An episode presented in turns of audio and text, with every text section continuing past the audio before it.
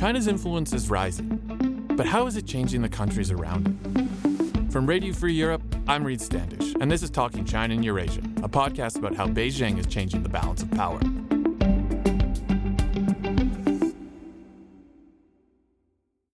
Chinese leader Xi Jinping has left Moscow after a symbolic three day visit with Vladimir Putin, where they set their sights on shaping a new world order. But what did the visit actually achieve? On today's episode, we'll be breaking down Xi and Putin's meeting and explaining what happened, what kind of deals were struck, and perhaps more importantly, what kind of deals weren't.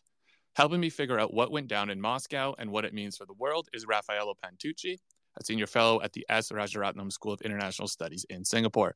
Raffaello, pleasure to have you here today. How are you doing? I'm doing very well, Reid. Thank you again for the invitation to join you to talk about this fascinating meeting. Yeah, of course. Well, it's always a pleasure to have you on, and thank you for accommodating us. I know it's a bit late uh, in Singapore right now. Um, so, um, with, with, that said, maybe let's uh, let's jump into things and and let's get started. Um, so, you know, obviously today is March 22nd. Uh, Xi left Moscow early this morning. Raffaello, help listeners catch up and explain what's at stake uh, in this high profile meeting and, and also just what exactly went down. So, this was a meeting, uh, a two day meeting between President Xi Jinping of China and President Vladimir Putin of Russia. Um, and it was a meeting uh, which was very much intended to signal uh, the strength and uh, proximity of the relationship between China and Russia. Um, it's a meeting that had been sort of widely teed up in uh, the public media um, and was, you know, teed up in various different ways. Uh, but in essence, it was an opportunity for, um, you know, it was something that the Russians were talking about since late last year. They said, you know, President Putin is going to come and visit. We didn't know the exact date. The Chinese initially were quite reticent about setting that date. They finally did, and he's now come, and he's really emphasized uh, the importance of the relationship with Moscow to Beijing. So, you know, this was essentially a two day demonstration of how important Moscow and Beijing are to each other.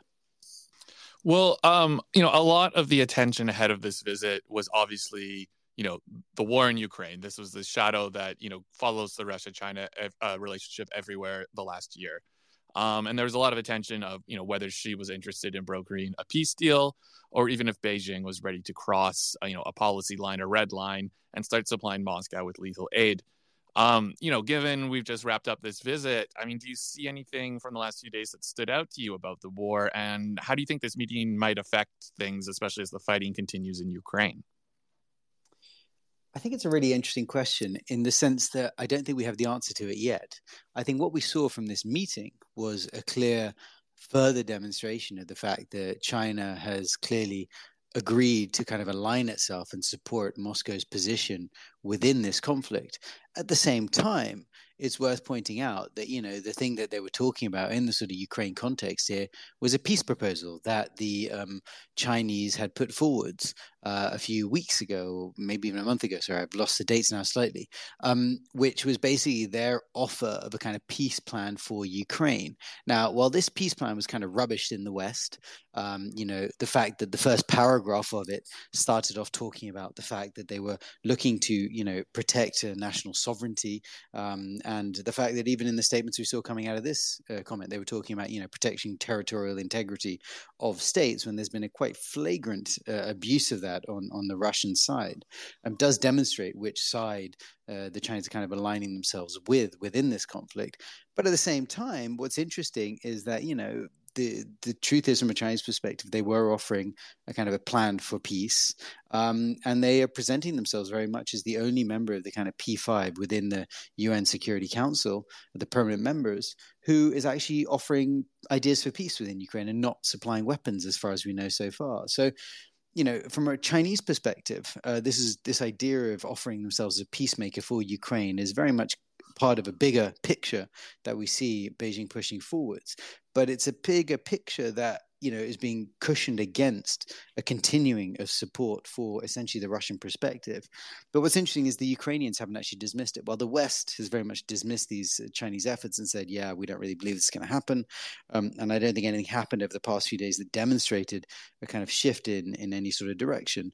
At the same time, we have seen that Kiev has continued to keep the door open and say, yes, we would love to hear from President Xi with any ideas he might have to try to bring this conflict to a close. So I think it does highlight the fact that, you know, while I think in Western capitals there's been a kind of rejection of these Chinese efforts and this Chinese change, what's interesting is the rest of the world isn't dismissing it in the same way. And I think that's a really important element to come out of this discussion and the wider push that we've seen from Beijing in the past few months, right? Since right. the end of COVID, from their perspective, um, which is changing kind of what the way China is presenting itself to the world. Well, you know, the, I think that that's obviously super important, and you know, getting this Chinese perspective because obviously, I mean, you know, okay, you're you're coming from Singapore, um, but I mean, I think obviously for for a lot of listeners who are say, you know, coming from a Western country, um, you know, things look a little bit different depending on which which side of the world you're on and where you're coming from, and so that's kind of what I, what else I want to ask you about here is, so we saw, you know, out of the summit, or I don't know if we can really call it a summit at this point, out of the meeting. Xi and Putin, they signed this joint statement uh, Tuesday evening after holding this big centerpiece talks. They were closed doors for several hours. Um, afterwards, um, you know, the Kremlin that really trumpeted China's role. It said it was playing a positive role and that it was objective and had an unbiased position on about Russia's uh, invasion of Ukraine.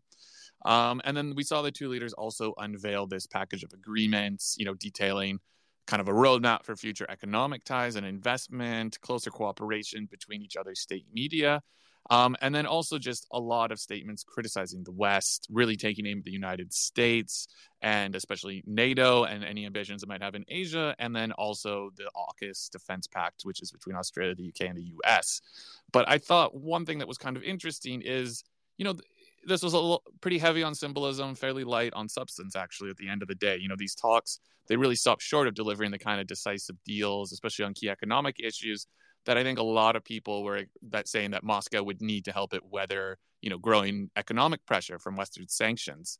Um, and you know, I think maybe that might highlight some of the limits of Chinese support, um, and then also get into this idea of this this power balance that seems to be unfolding. So, Raffaello, I mean, what do you think was was Xi's goal uh, with this summit? What and did he achieve those goals?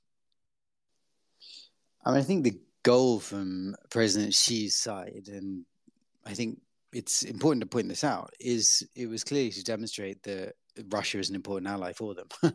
you know, I mean, I think that you know a lot of the points you made about you know how how this didn't come away maybe with the sort of concrete agreements that people were expecting, the dramatic shifts maybe in the relationship, um, and really in many ways this is a demonstration of how increasingly important China is to Russia from an economic perspective, and how this is going to be really critical kind of going forwards may all be true. Um, but at the same time, I think the underlying narrative that one hears within that kind of uh, discourse is this idea well, therefore, this relationship is one that both of them don't see as that important. I think the clear messaging from this engagement was both of them see themselves as really important partners on the world stage at the moment. And they're very happy to sort of go around and trumpet about it in this sort of a way. I mean, President Xi, you know, has started traveling again since the end of COVID, but you know there aren't many places he's gone to where he spent kind of this much time on one individual relationship. Um, so i think this is really important from the chinese perspective you know demonstrating that moscow is an important partner. It is a unsc you know united nations security council member. It is still a big economy. It is still a big country.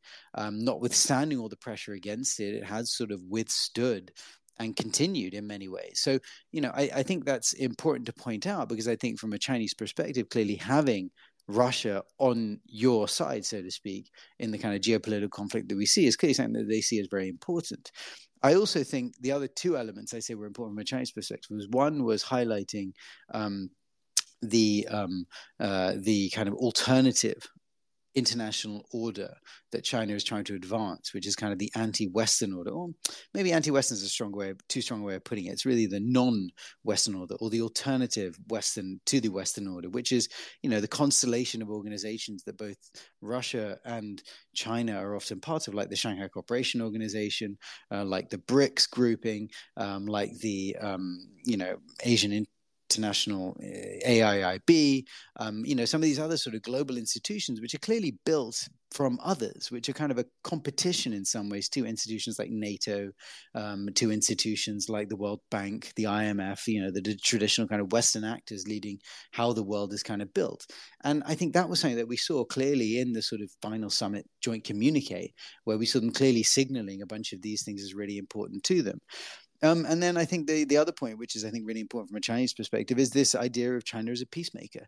You know, we have to put this in the context of the wider Chinese engagement that we've seen since um, they declared the end of zero COVID at home and Xi's travel abroad, which was to a lot of these institutions that are not necessarily Western led, like the G20, like APEC, uh, like the SCO, um, like the GCC, where we've seen China kind of engaging, and also, you know, off the back of China's involvement in the kind of, you know, lightening of the relations that we've seen between Saudi Arabia and Iran.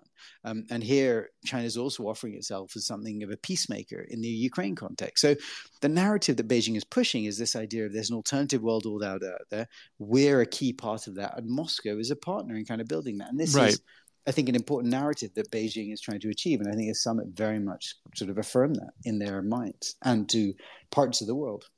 Um, I, I mean, it, it, it's it's quite clear that this is you know a narrative. I mean, I think you know Xi, the statesman, is seems to be the message that Beijing is looking to to convey to the world. Um, but I guess um, a couple follow ups there. Then, I mean, one is if I look at this, I mean, you said that this is a narrative of of you know China as a peacemaker, but I mean, I guess especially if we're looking at Ukraine, I mean, it seems some of these things are a bit of a non-starter. The Ukrainians, you know, they've been, I think, quite polite, and you know, they're they're quite quick to not criticize the Chinese. But you know, they do say that, okay, well, you know, this plan doesn't ask for you know Russia to leave Ukrainian territory, so it's kind of a bit of a non-starter. And then also then to the fact that uh, as much as I think that you know during this meeting Putin looked, um, you know, he was quite receptive and said all the nice polite things while standing next to Xi, but basically saying you know this war is going to continue um so i mean even with this the optics and everything but i mean behind the optics i mean is there really a lot in substantial terms that the chinese can really do i mean look on ukraine i, I struggle to see what that is having said that um, I have been surprised by the way that Beijing has been willing to kind of push the idea that President Xi is trying to become involved in this personally in some sort of way, um, which, you know, there's reportedly a potential call between him and President Zelensky coming. Um, if that happens, um, and it's sort of unclear whether it is, but I think the way that it seems to have been telegraphed by Beijing, it would surprise me if it didn't happen, at least in some way, shape, or form. Leads me to suspect that there might be something that they think they can pull out of this. Now, what exactly that is, I don't know. And whether it will be the game changer that will sort of end the conflict, I struggle to see that happening. But if it lightens the conflict in any way, shape, or form, um, I think that, you know, while maybe Kiev, maybe the West will look at this and say, well, this is nothing. You know, this is not ending the conflict. What we need to do is see Russia pull back and stop invading a sovereign neighbor. Um, to the rest of the world, they might say, well, you know, actually, you know, the Chinese did offer something and they did achieve whatever that limited goal actually was. And so maybe they didn't end the conflict and it's a very difficult conflict to end, but actually, you know they offered something and it was a different something and something right. that actually points made for difference. trying so, right yeah. yeah. well exactly and i think the thing is while that won't get any resonance in in a kind of western capital i wonder in other parts of the world where people are more hesitant and people actually you know see the war in ukraine as not this sort of earth-shattering thing, but they see it as a war between countries, which unfortunately happened at some moments in time. Um, you know, all of this not to say I uh, I necessarily concur with that perspective, but you know, I think the point is that I, I, think it's worth thinking about how these things are seen in other contexts, and I think in other contexts of the world where maybe conflict is not as rare as it is in a kind of um, in a European sense in this sort of way, people might look at it and say, well, you know, at least the Chinese are offering something, and if we look at the kind of hard reality of you know the UNSC as a grouping, the five members of the Permanent Council you know, the only one that isn't overtly offering weapons or pouring arms into the battlefield in Ukraine is frankly China. So, you know, to a global community that reads differently, I think, to how it necessarily right. reads in, right. in, in, in the transatlantic alliance or even in Moscow. Well, Rafael, I mean, I want to get a pivot back a bit to to things between Xi and Putin, Beijing, and Moscow. Um, you know, I read an interesting analysis uh, this morning from Yu Jie from uh, Chatham House, and you know, her kind of take was basically explaining China's line, and she was saying, you know, Beijing's goal here is basically to just maintain the status quo in its relationship, and that kind of I thought was an interesting point. And then I think especially looking at the summit and you know in advance you know there was some theorizing some speculation that all right maybe there's going to be some kind of big you know hallmark deal or something like this at this summit you know something similar to maybe what we saw uh, back in 2014 uh, when putin uh, met with Xi and you know they signed this big gas pipeline which then became power of siberia and currently, there's discussions for Power of Siberia 2, which is a, a, new gas pipeline and something that the Russians are really starting to push, but the Chinese seem to be a bit hesitant on. And I thought it was interesting during the summit because, you know, Putin seemed to talk about the pipeline during public comments uh, yesterday on, on March 21st you know, saying that practically all the parameters of that agreement have been finalized. And again, during uh, joint remarks with Xi, he added that Mongolia has signed off on Power Siberia 2, and also that Russia had promised to supply China with at least 98 billion cubic meters of natural gas. Of course, that figure would only be achievable if the new pipeline moves ahead, which is something that Xi was quite notably silent about.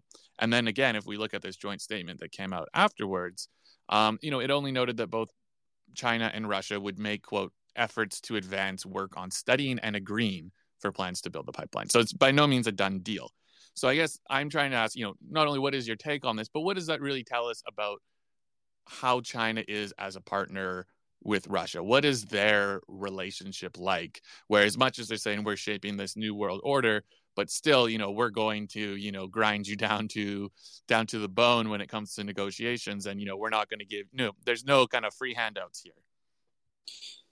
No, I think you know. I think for me, in many ways, I, I would go back to that um, wonderfully repeated quote by the former British Prime Minister Lord Palmerston, who Lord Palmerston, sorry, who said, you know, countries have interests, not friends. you know, and I think that's the key point here that's worth thinking about. You know, in that no kind of strategic alliance, no alliance between powers is really entirely comprehensive and meaning that they bend over against each other on everything. There are clearly fissures and there are clearly tensions. And for me, what's so fascinating about the China Russia relationship at the moment is the extraordinary complexity of the economic side of that relationship, where on the one hand, we can see that Russia is banking quite heavily on China in terms of kind of the volume of, you know, renminbi that they're putting into their forex exchanges, um, the kind of degree to which they're pivoting a lot of their infrastructure in a sort of eastern direction, trying to look towards eastern markets. And clearly, China's the biggest one that sits right next to them, which they're targeting, be that for gas or be that for anything else. Um, and how much Chinese companies are on the one hand clearly seeing an opportunity as all the Western ones evacuate and they kind of surge in. But then on the other hand, you see other companies are kind of pulling back. So, you know, there's, there's reports about Huawei moving a lot of its people from uh, Russia into Central Asian countries. Um, there's the reports around Alibaba deciding to scale back on its big Ali Russia AliExpress Russia project um, to suspend actually its investments in it as a result of the invasion, fearful of kind of secondary sanctions. So you know there is a kind of complexity and duality within this economic relationship which is continuing which, which, which, sort of continues on. And so you know in many ways it's it's just kind of the way it, seems to be structured. Now clearly i think if we're talking about the sort of power siberia discussion in particular um, i think what's clear is that china has increasing an upper hand in these discussions because Russia needs to sell its product now, and it doesn't have its previous big partner, you know, big commercial entity, Europe, to sort of play off against anymore. So it does need to move this stuff because it needs the income. Um, and from a Chinese perspective, they can clearly kind of take a step back now, can basically play a hard uh, game in terms of negotiating. But I think what's critical to me about within all of this is that notwithstanding this reality, which, as I say, you can see on kind of multiple levels within the economic sphere in particular. Um, the leaders still got together and made a very grand demonstration of how close their partnership is, which says to me that notwithstanding these kinds of economic tensions, which are very easy to find, or other tensions in other areas that are easy to find, the overall push that the leaders are signaling is that this is a really important relationship to both of us and one that we are very heavily invested in and not going to walk away from. And so, in a way, all these other issues become details within that discussion. Um, you know, as to the point about whether the Chinese see this, you know, the aim here is to kind of stabilize things and keep things straight on. Um, I think that's true up to a point. Um, I think those takeaway comments we heard of President Xi uh, and President Putin sort of warmly saying goodbye to each other and how they were kind of shaping a new world order together. I think it's important to note uh, against the context of, as I was saying before, you know, this kind of new world order that I think they think they're kind of developing and pushing forwards, because that really is the kind of vision that's coming out of Beijing at the moment. If we look at their kind of global security initiative, the global development initiative, mm-hmm, uh, mm-hmm. there's another one that was added recently. You know, they're, they're clearly trying to create a construct here of the world and the rules-based international system as they see it should be, and that is something new and something different and actually much more ambitious than just kind of stabilizing it.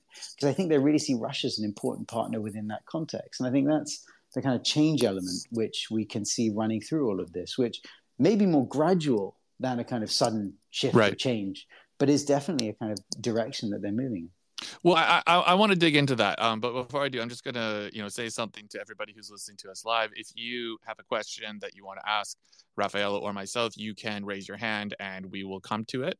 So if you have something, please raise your hand up, or feel free to send a message to the main Radio Free Europe account that's hosting this, and we can answer your question live on air that way. So Rafael, returning again to this issue, you know, you're talking about the New World Order, um, you know, realignment, whatever we want to call it. Um, you know, you mentioned this comment uh, that uh, between Xi and Putin, you know, when they were leaving their state dinner last night. Um, and I know that was one that really struck out to me too. And um, I think obviously it's, you know, not for, you know, just happenstance that a camera was there to film it, of course. But it's, you know, the quote is right now there are changes, the likes of which we haven't seen for 100 years. And we are the ones driving these changes.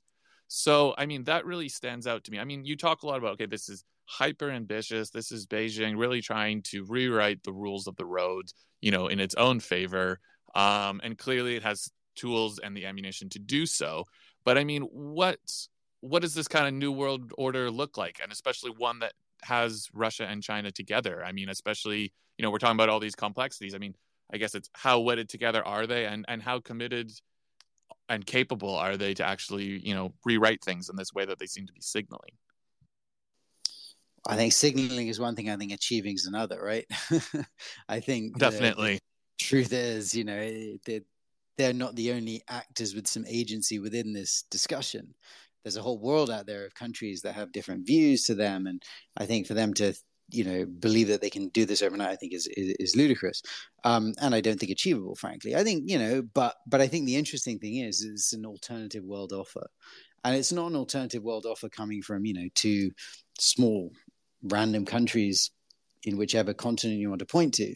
Um, it's coming from, you know, two of the members of the UN Security Council, which is theoretically the kind of highest, you know, structure in kind of global geopolitics, um, and the one of them being the world's second largest economy. So it is not an un, it has got some underpinnings and some foundations that are quite interesting and quite solid. And I think how that resonates in other parts of the world is um, is interesting and competitive. You know, I mean, we just need to look and see how we can see the kind of China, um, Russia clash with the West echoing and resonating in other parts of the world to see that you know it is in, it is offering it is an interesting offering to other people um, and I think that is is is uh, highlights the kind of competition in some way that kind of is increasingly becoming one of the defining elements of the world order that we're living in. I mean, right? Yeah.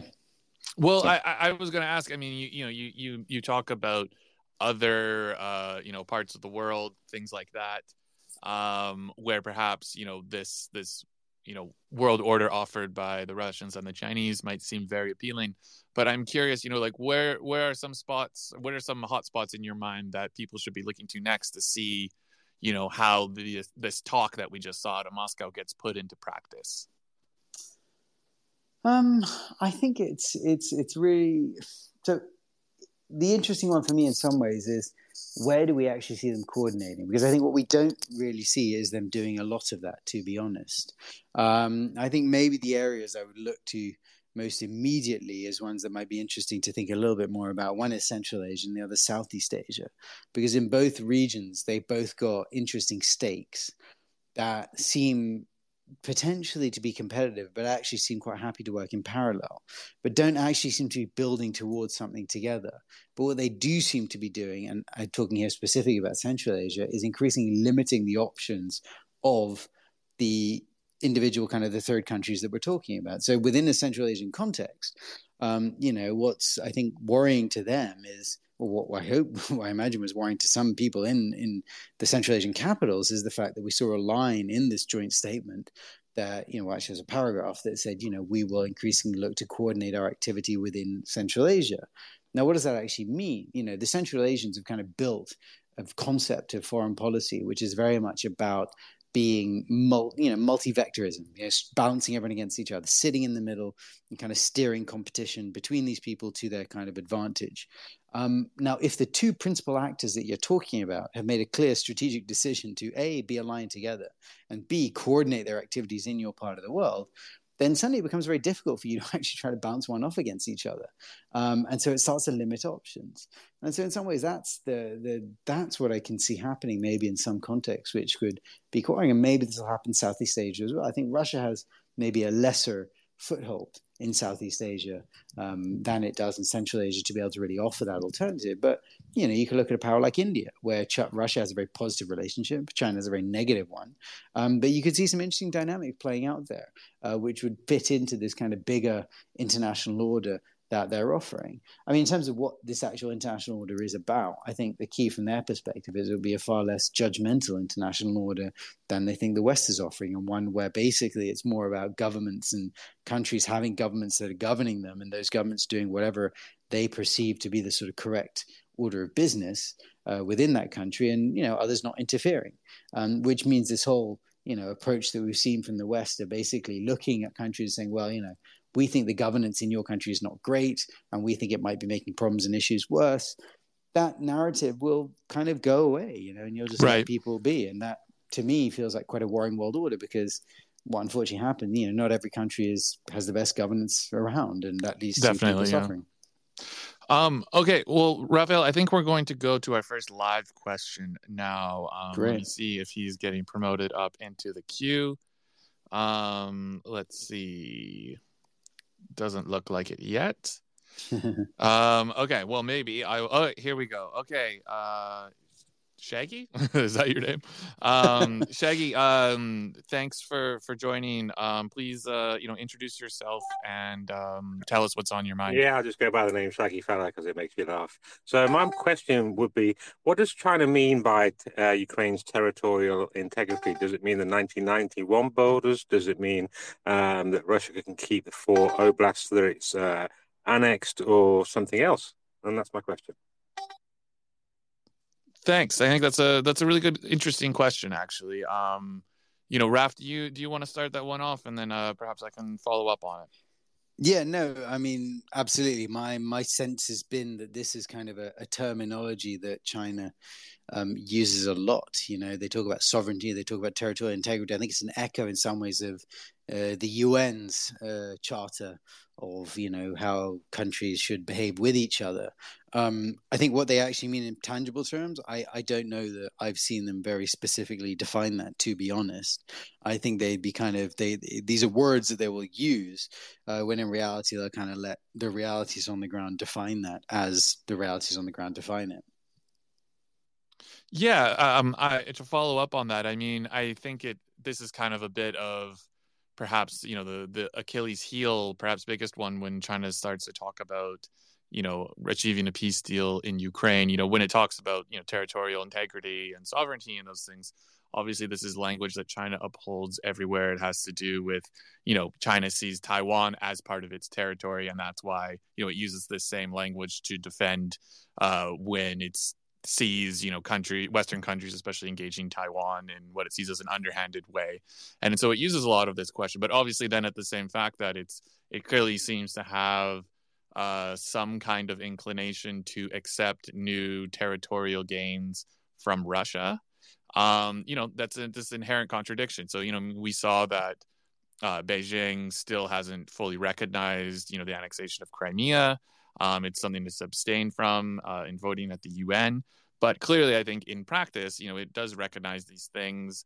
Um, and again, when it came to you know Russia's you know trying to annex other parts of of Ukraine that we saw in the last year, I mean, again, China's kind of stayed back from all of this. But you know, I think that in terms of respecting Ukraine's borders, I mean, in practice, the Chinese are probably taking a pretty open-ended approach, even if it does sort of contradict a lot of what would be their traditional line. I think. Um, Raph, do you want to add in there? Well, I do. I you know, I think I agree 100 percent with what you with everything you just said. I guess the one thing I, I maybe put this in a wider in a historical context, right? Which is if you go back and look at uh, the you know Russian invasion of Georgia in 2008 and the annexation of you know Abkhazia and South Ossetia, um, and you look at the Chinese reaction to that, which was one of you know kind of open appall, you know, and kind of horror that you know the world was being uh, you know that, that a reality was descending where countries could just kind of rewrite other people's borders like this and recognize you know breakaway regions. Um, you know, at that moment, I remember President Medvedev went to a Shanghai Cooperation Organization summit uh, to try to rally the SCO to kind of support the Russian cause at the time, uh, which was you know generally getting appalling rejection around the world. Um, and the you know the, the the Chinese were frankly leading the SCO pushback on it, and President Hu Jintao, the MFA at the time, I think made some quite sharp comments about you know what was happening and what the Russians were doing, not being incredibly happy about it. Um, to then track forward to 2014 when we saw the Russians first you know, do their meddling, take over Crimea and invasion of, of Ukraine, uh, of Donbass, um, you know, we saw, you know, a more silent Chinese reaction. Um, and, you know, we saw instead a kind of a pitch which was much more supportive of the kind of Russian perspective without being openly supportive of Moscow. It was much more sort of quiet support in a way. And to what we see now, which is really a more full-throated kind of support of Russia's position and what Russia's doing on the international stage, while at the same time continuing to talk the language of you know international order and UN uh, UN rights and sovereignty and territorial integrity. Um, there is an interesting transition and path there that I think speaks a little bit to a shift that we are seeing in Beijing. But for me, it's not really a shift, I think, in Beijing's perspective. I think the fundamental issues, which you pointed to about, you know, worrying about you know about how this might echo with them on Taiwan or something um, is kind of has remained as a constant. But I think what's interesting is the way that the relationship with Russia has shifted, um, and I think that's why I think now we look at it and look at this language and it seems much more kind of bizarre and extreme because they're coming out and saying these things while at the same time their actions are very clearly supportive of one side right. rather than the other. Yeah, well, I mean, I, I, think, you know, in talking about how much that relationship has changed, I think that transitions pretty well into uh, this next question that we have. Uh, this is a written one uh, on Twitter that was sent in. So this is getting into, um, you know, what I guess it, it's. I'm sorry, I'm just trying to read this here. Um, I guess what they're asking is, you know, what might d- does Xi have kind of some kind of I don't know, to ter- territorial ambitions on uh, Russia or something like that in the long term. I mean, obviously, parts of the Russian Far East um, you know, used to be under Chinese control when we go back in history.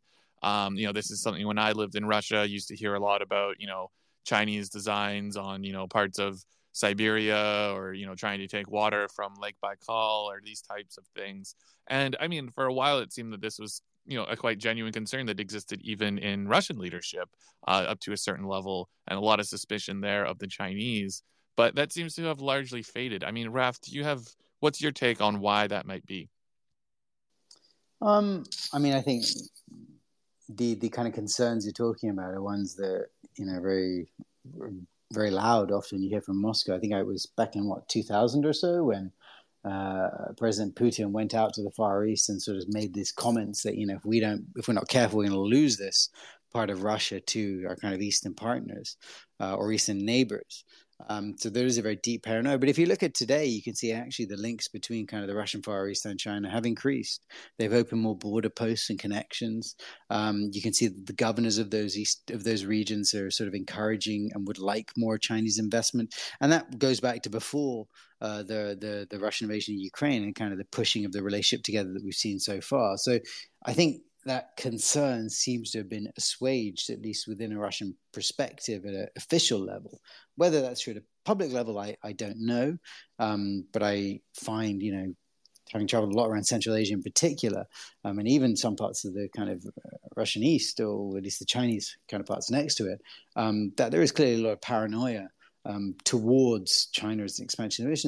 I personally am not a huge believer of China as an expansionist power in that way. I think for the Chinese Communist Party, their perspective is to have the China that they were that they control and they've inherited with the borders that it has and the borders that they recognize, um, which I think with the Russians is is fairly clear and defined um, being where they kind of see their empire as being. And then beyond that, it's other powers with which they have varying sorts of relationships. And I think that's more how they see it. But, you know, I'm not sure I see a kind of expansionist China that sees itself as taking over parts of the Russian East or parts of Central Asia, right. even parts of Southeast Asia, particularly. But you know, I I do know that there's very very strong conspiracy theories that run around those parts of the world, thinking definitely, this. yeah. And and I mean, there was that big there was that there was that series of articles that emerged in the middle of the pandemic in 2020 uh, in the kind of Chinese nationalist. Uh, right. Know, this media. is about Tajikistan, right? Yeah. yeah. Well, it was actually about all of them. You know, the articles. It's fascinating because the ones that got attention was Kazakhstan um, and Kyrgyzstan latterly, but there were also articles about Tajikistan. And essentially, every single Chinese neighbor. there was an article about them saying how this part of it really was once upon a time parts of China, and it will be once again. Now, I don't know that I've ever seen any official Chinese statement in that direction, to be honest. So I take it with a pinch of salt. But you know, it's it's certainly a conspiracy theory and paranoia that we see running around on both sides of the border. Yeah, definitely. And I mean, I, I guess that there's sort of some, you know, fuel that gets added to. I, I believe with that story, you know, eventually those articles, I think, were were censored and and kind of removed off the Chinese web, um, and kind of came from some fringe nationalist things. But that's also, I mean, a big part of you know China at home. I think, you know, as attitudes become more nationalistic, and it does lead to some of those, you know, calls of you know taking back old territory and things like that. But yeah, you know, I also agree with you. I mean, that's not never been my interpretation of Chinese foreign policy that it's looking for, you know, with the exception of how it views Taiwan, you know, looking for kind of land grabs in any kind of way. Right, and I think I think the difference in some ways about Taiwan is from their perspective, Taiwan is part of them. right, know, exactly. Yes, part, yes. You know, it's in, even in the international order it's constructed now. They don't think this is a different country. They think it's just a province of their country, which is sort of a renegade authority. Uh, whereas, you know, I think right. they recognise that these parts of you know the Russian border is what it is. You know, the Indian border is the interesting one, I suppose, because that's so uh, so flex so flexible is maybe the wrong word, but so you know, right? Yes, yes. Let's put yes. it that way. You know, maybe there um, you could see a land grab happening in some sort of way, but. Um, okay, Raf, we have one more question here um, from the audience before um, we start to wrap up. But I, I, guess, I mean, maybe you got into this a little bit already. Um, but the question is basically, you know, what is China, I guess, offering? You know, when you talk about, you know, at this summit, we saw Putin, we saw Xi, they're offering, you know, it's a pitch. Um, you know, if we think of foreign policy as a marketing exercise, you know, this is the fact, you know, big billboard, you know, central branding for the new world Russian or Chinese led world order with, you know, Russia number two, I guess is maybe a more accurate way of characterizing it. But I mean, what what do you think that that offers? Why is that appealing to to some parts of the world? Well, I think it's appealing um, because these are rich countries, and they're big countries, and they're important countries with weight and status and stature on the world stage. And so I think other parts of the world, you know, parts of Africa, parts of Latin America, parts of Southeast Asia, parts of, you know, Central Asia, the Eurasian Heartland, wherever, um, you know, we'll look at that and say, well, these are important allies on the world stage. You know, it may be true that the US and Europe are these sort of dominant economies on the world you know stage and they have important economic levers and they have important power around the world. But the point is that what china and russia offer is not insubstantial and that's attractive in its own way as well. And so the idea that you have to depend on the kind of western order um, isn't necessarily the case. And i think that's the kind of the marketing pitch that you know as you put it uh, which I think they're putting out, and that's the stall, which I think is appealing to uh, some other parts of the world. I mean, look, if you look at Africa or the Sahelian region at the moment, where there's a real struggle between kind of Russia and uh, the European countries, um, in particular, France in particular, we can see that in a lot of those places they're actively choosing kind of Russia, and it's not just because of Wagner government, you know, Wagner private military company coming in. It's actually because Russia has offered a much more complicated and sophisticated offer, which extends to education, which extends to sort of economic links, which extends in other directions as well um, to these countries. And it comes with a lot less judgment in some ways than the West. And that is, I think, the element which is quite appealing to other parts of the world, where, you know, these are powers which say, look, you want to borrow three billion to build a project which the World Bank thinks is a giant white elephant and they're not interested in funding. Sure, we'll offer you that money, and you know you'll pay us back, and that's it, and we'll send our companies to do it, and that's the relationship. But you will pay us back, you know. Um, but that's what the government there wants. Whereas, you know, if the government took that project to the IMF, the World Bank, they might turn around and say, well, you know, we've done a feasibility study and we've concluded it's not best for your country. In fact, we think, you know, you need to improve these issues of governance and we'd rather fund this other thing. You know, they that that's the kind of view that they will see coming and they won't see that uh, that kind of judgment or that criticism coming from China and Russia, where it's a much more, you know, overt and naked commercial transaction. You want to borrow money? Fine we will right. lend you the money, build this project. Um, if it works or not, well, that's your problem, but you will pay us back, you know, and that's right. That's what the government of that country wants, whether it's right for that country or not, you know. All right, Raf. Um, I mean, it's been a pleasure having you on. Um, Thank you very much. As let's do it again sometimes. Well, let's talk. Uh, you know, next summit. Actually, we should say that. You know, um, one of the other things that come out of this was that um, apparently an offer has been extended for Putin to to travel to China this year which I think is extra interesting, obviously, given that he has this new international criminal court warrant after him. Um, but it seems that, um, you know, we saw um, Kremlin aides also say that Putin has approved that he has space in his calendar to travel to China to meet with Xi uh, within 2023. So um, hopefully we'll have you on before then. But if not, we're looking forward to to breaking that one down with you, Raf. Um, and so thanks again, Raffaello Pantucci, for joining me, and thank you all for listening.